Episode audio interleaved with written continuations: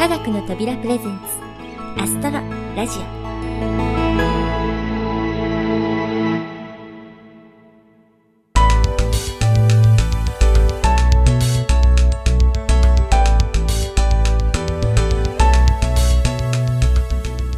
皆さんこんにちは。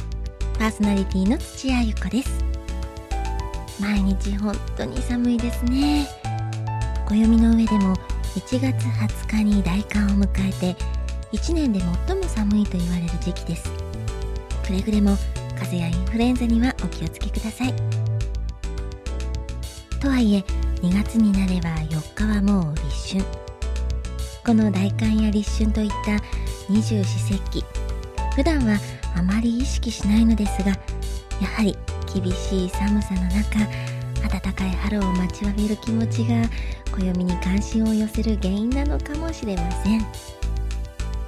いずれにせよ今年は例年より寒さもひときわ大雪で被害が出ている地域もあります。早く暖かい春が来てくれると嬉しいですね。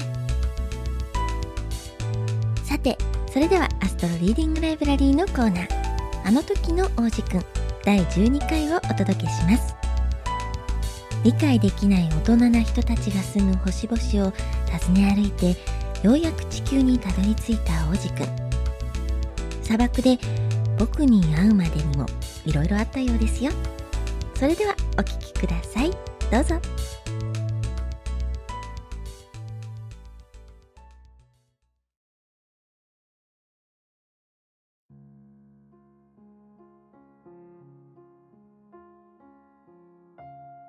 うまく言おうとしてちょっと嘘をついてしまうってことがある。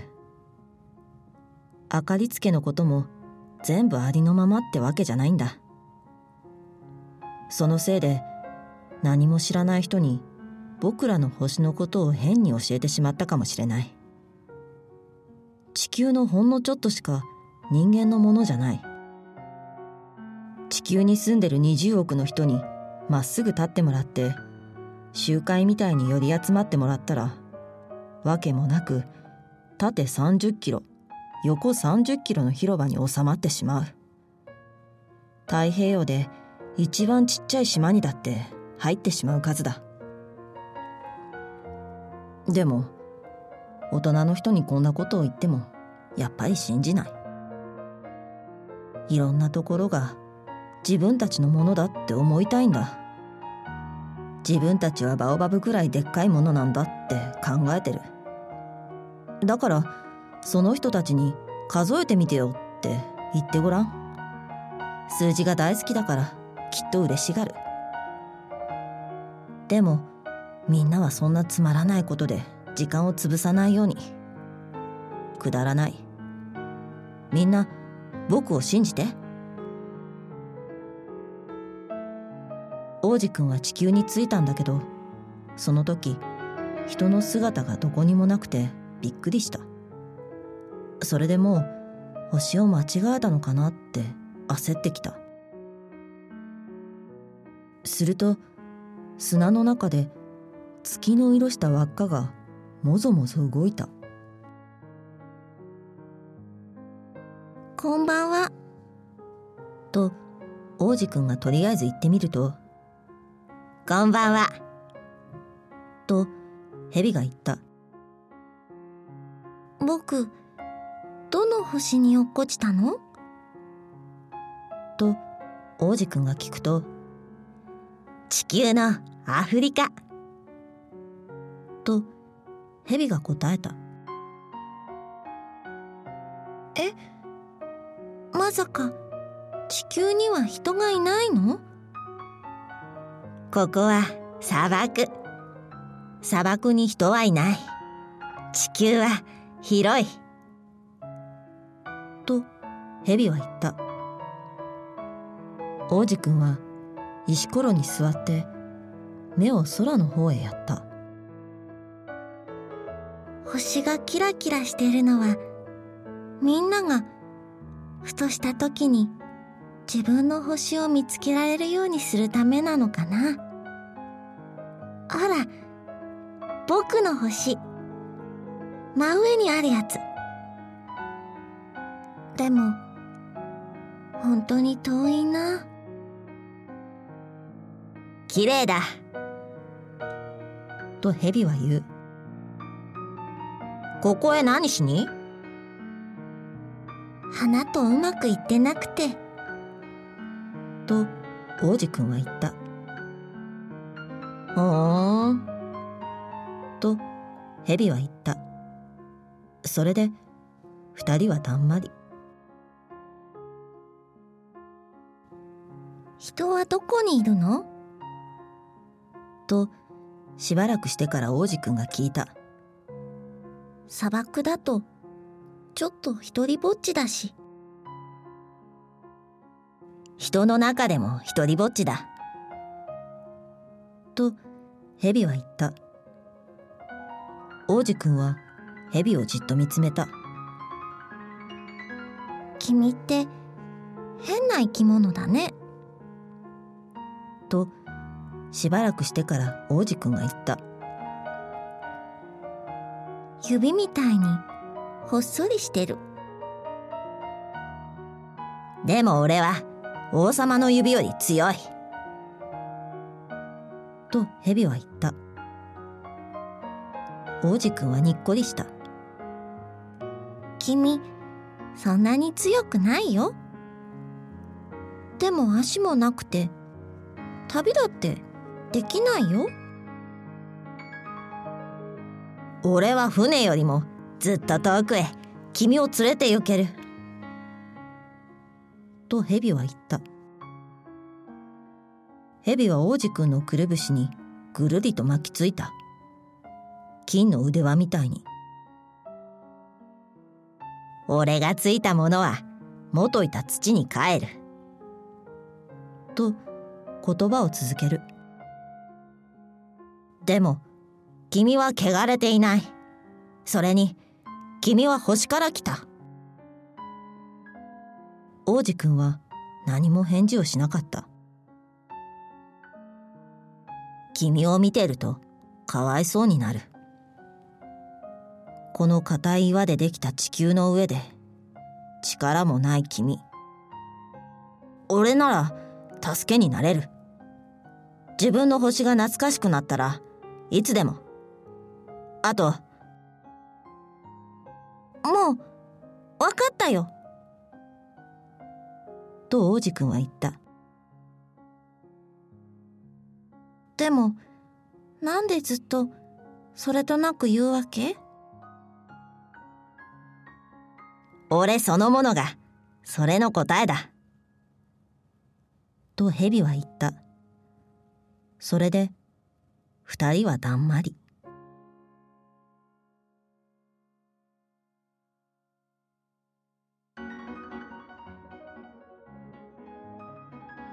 王子くんは砂漠を渡ったけどたった一輪の花に出くわしただけだった。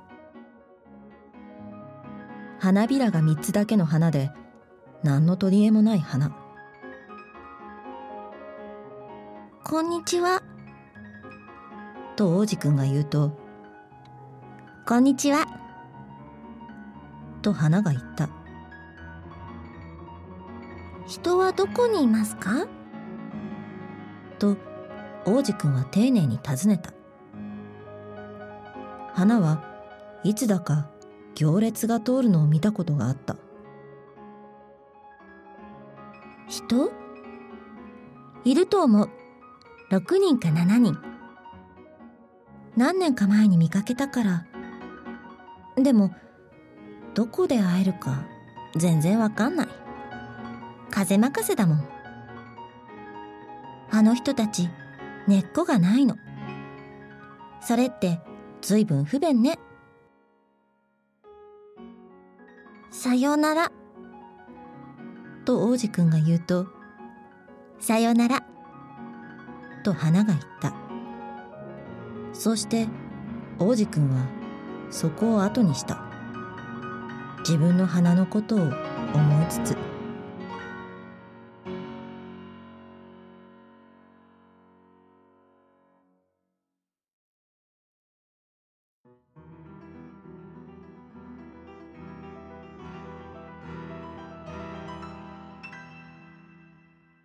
王子くんは高い山に登った。それまでその子の知っていた山といえば竹が膝までしかない火山が3つだけ。しかも消えた火山は腰掛けに使っていたくらいだ。だからその子はこんな風に考えた。こんなに高い山からなら一目でこの星全体と人みんなを見通せるはず。でも見えたのは鋭く尖った岩山ばかりだった。こんにちは。とその子がとりあえず行ってみるとこんにちは。こんにちは。こんにちは。と山彦が返事をする。なんて名前？王子くんが言うとなんて名前？なんて名前？なんて名前？と山彦が返事をする。友達になってよ。一人ぼっちなんだ。とその子が言うと一人ぼっち。一人ぼっち。一人ぼっち。と山彦が返事をする。もう変な星。とその子はその時思った。ここカサカサしてるしトゲトゲしてるしヒリヒリする。人って思い描く力がないんじゃないの？誰かの言ったことを繰り返す。僕ん家にある花はいっつも向こうから喋りかけてくるのに。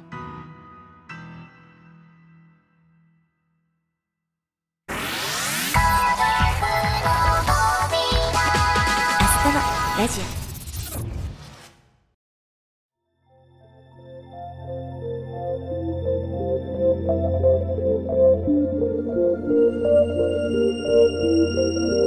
あの時の王子くん第12回をお届けしました地球にたどり着いた王子くんが出会った蛇花山人間に出会うまではまだ少し時間がかかりそうですそして最初に出会った蛇この出会いが物語の結末にも大きく関わってきますので覚えておいてくださいねそれでは次回もお楽しみに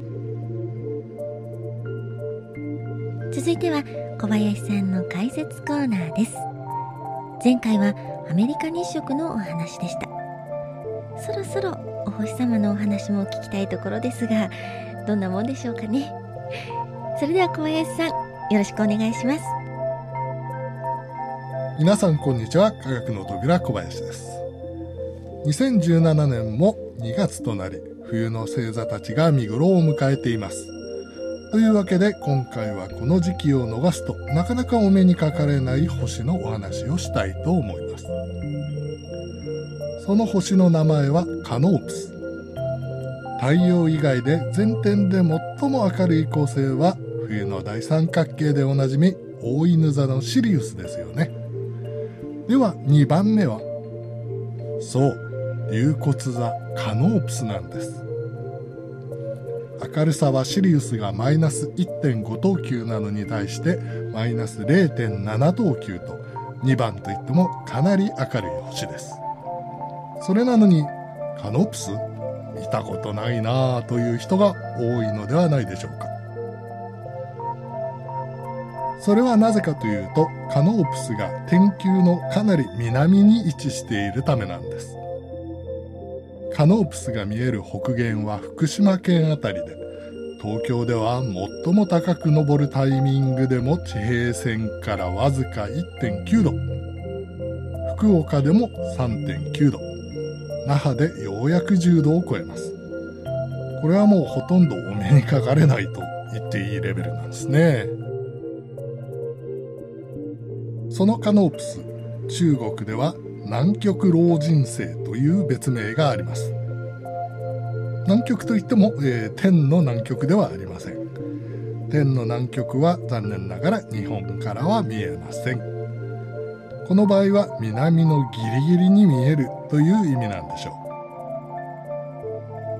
う。中国紀元前の清州の時代から現在の中華人民共和国まで主だった人はほとんどが日本の九州より北にありました。ということは最も見やすい時期でも地平線から10度未満。やはり日本と同じく南の際で見える星なんですね。さてこの南極老人星。中国では見ると長寿をもたらす星として信仰の対象になっています。その由来は南極老人という名前に込められているんです。皆さん七福神はご存知ですよね。恵比寿天大黒天毘沙門天弁財天福禄寿寿老神布袋尊の七柱ですがこのうちの寿老神の別名が南極老人です。ただ寿老神と福禄寿は同体異名の同じ神様なんだそうで、えー、共に南極老人星すなわちカノープスの化身と言われています。同じ神様なのに別の名前があるというのも不思議ですよね。ウィキペディア日本語版の福禄寿の項目を見ると福禄寿はもともと複星六星受星の3つの星をそれぞれ神格化した三位一体の神であると書かれています。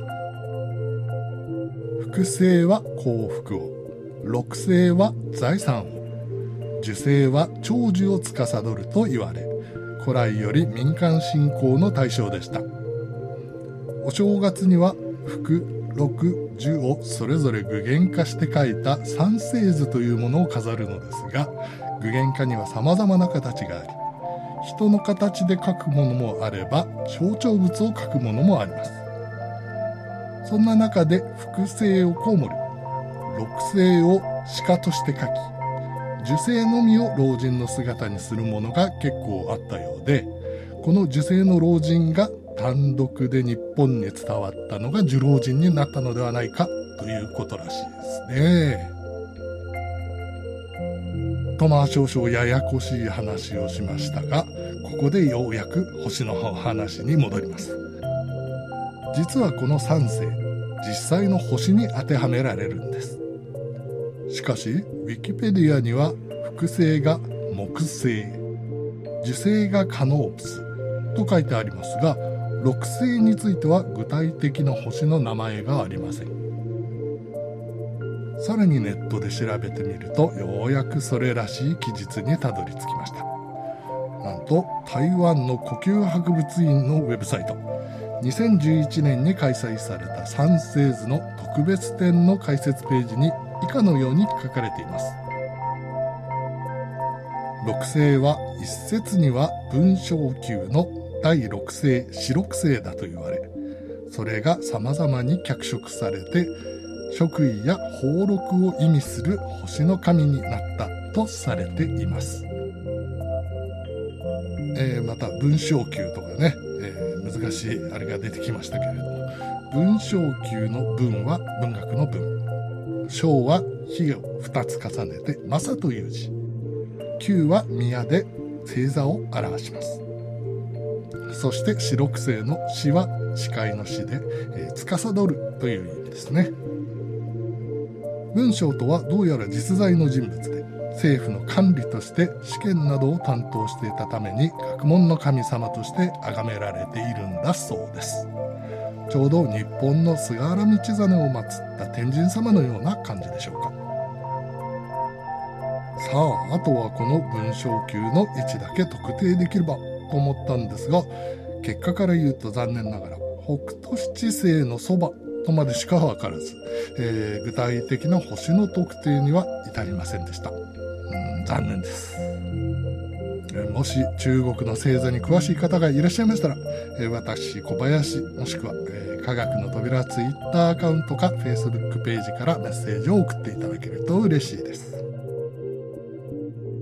というわけで、カノープスにまつわるお話でした。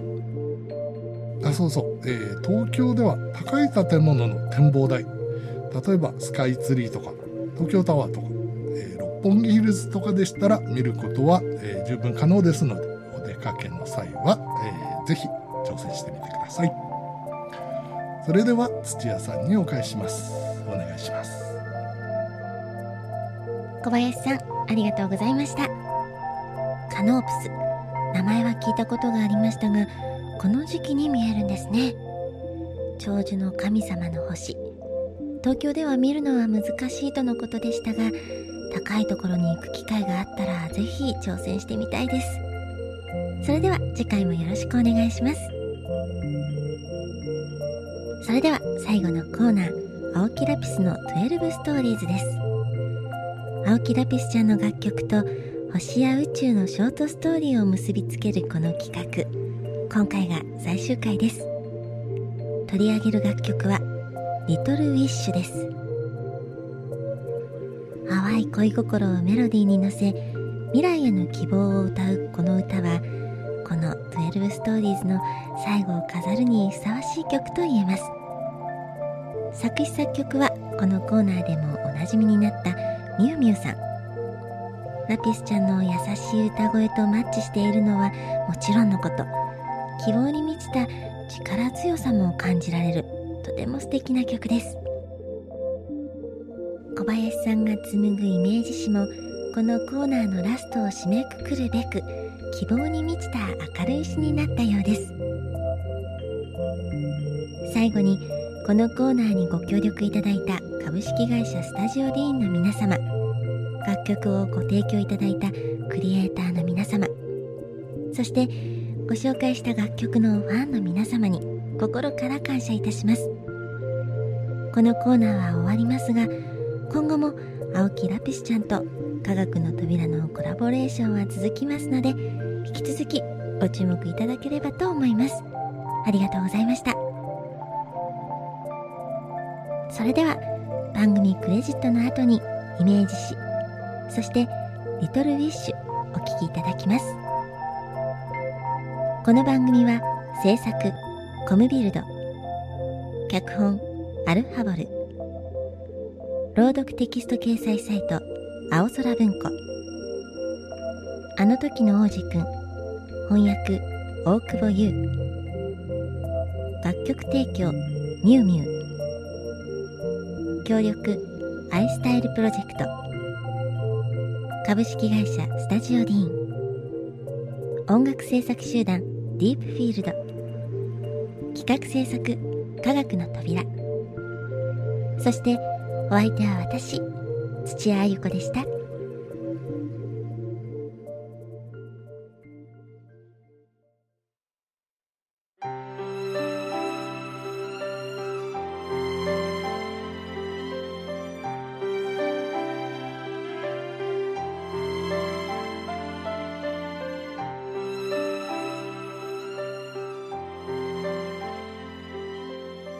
10年前の私へ。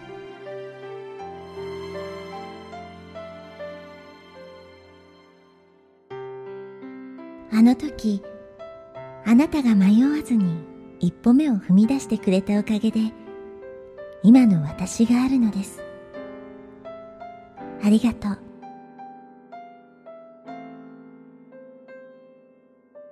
あの時あなたがひるまずに向かい風に抗ってくれたおかげで今の私があるのです。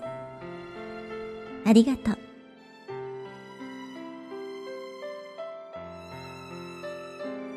あの時あなたが転んでもくじけずに立ち上がってくれたおかげで今の私があるのです。ありがとう。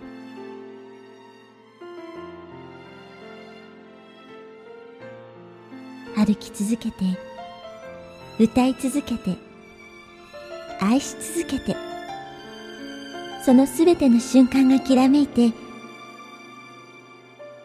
倒れることもくじけることも苦しむこともそのすべての時間が愛しくて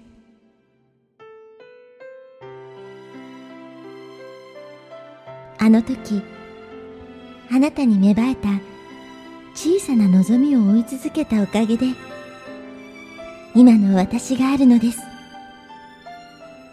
ありがとう。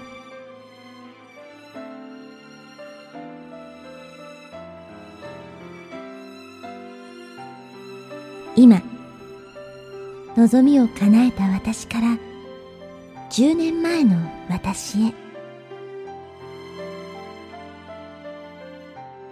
感謝と愛を込めて。ありがとう。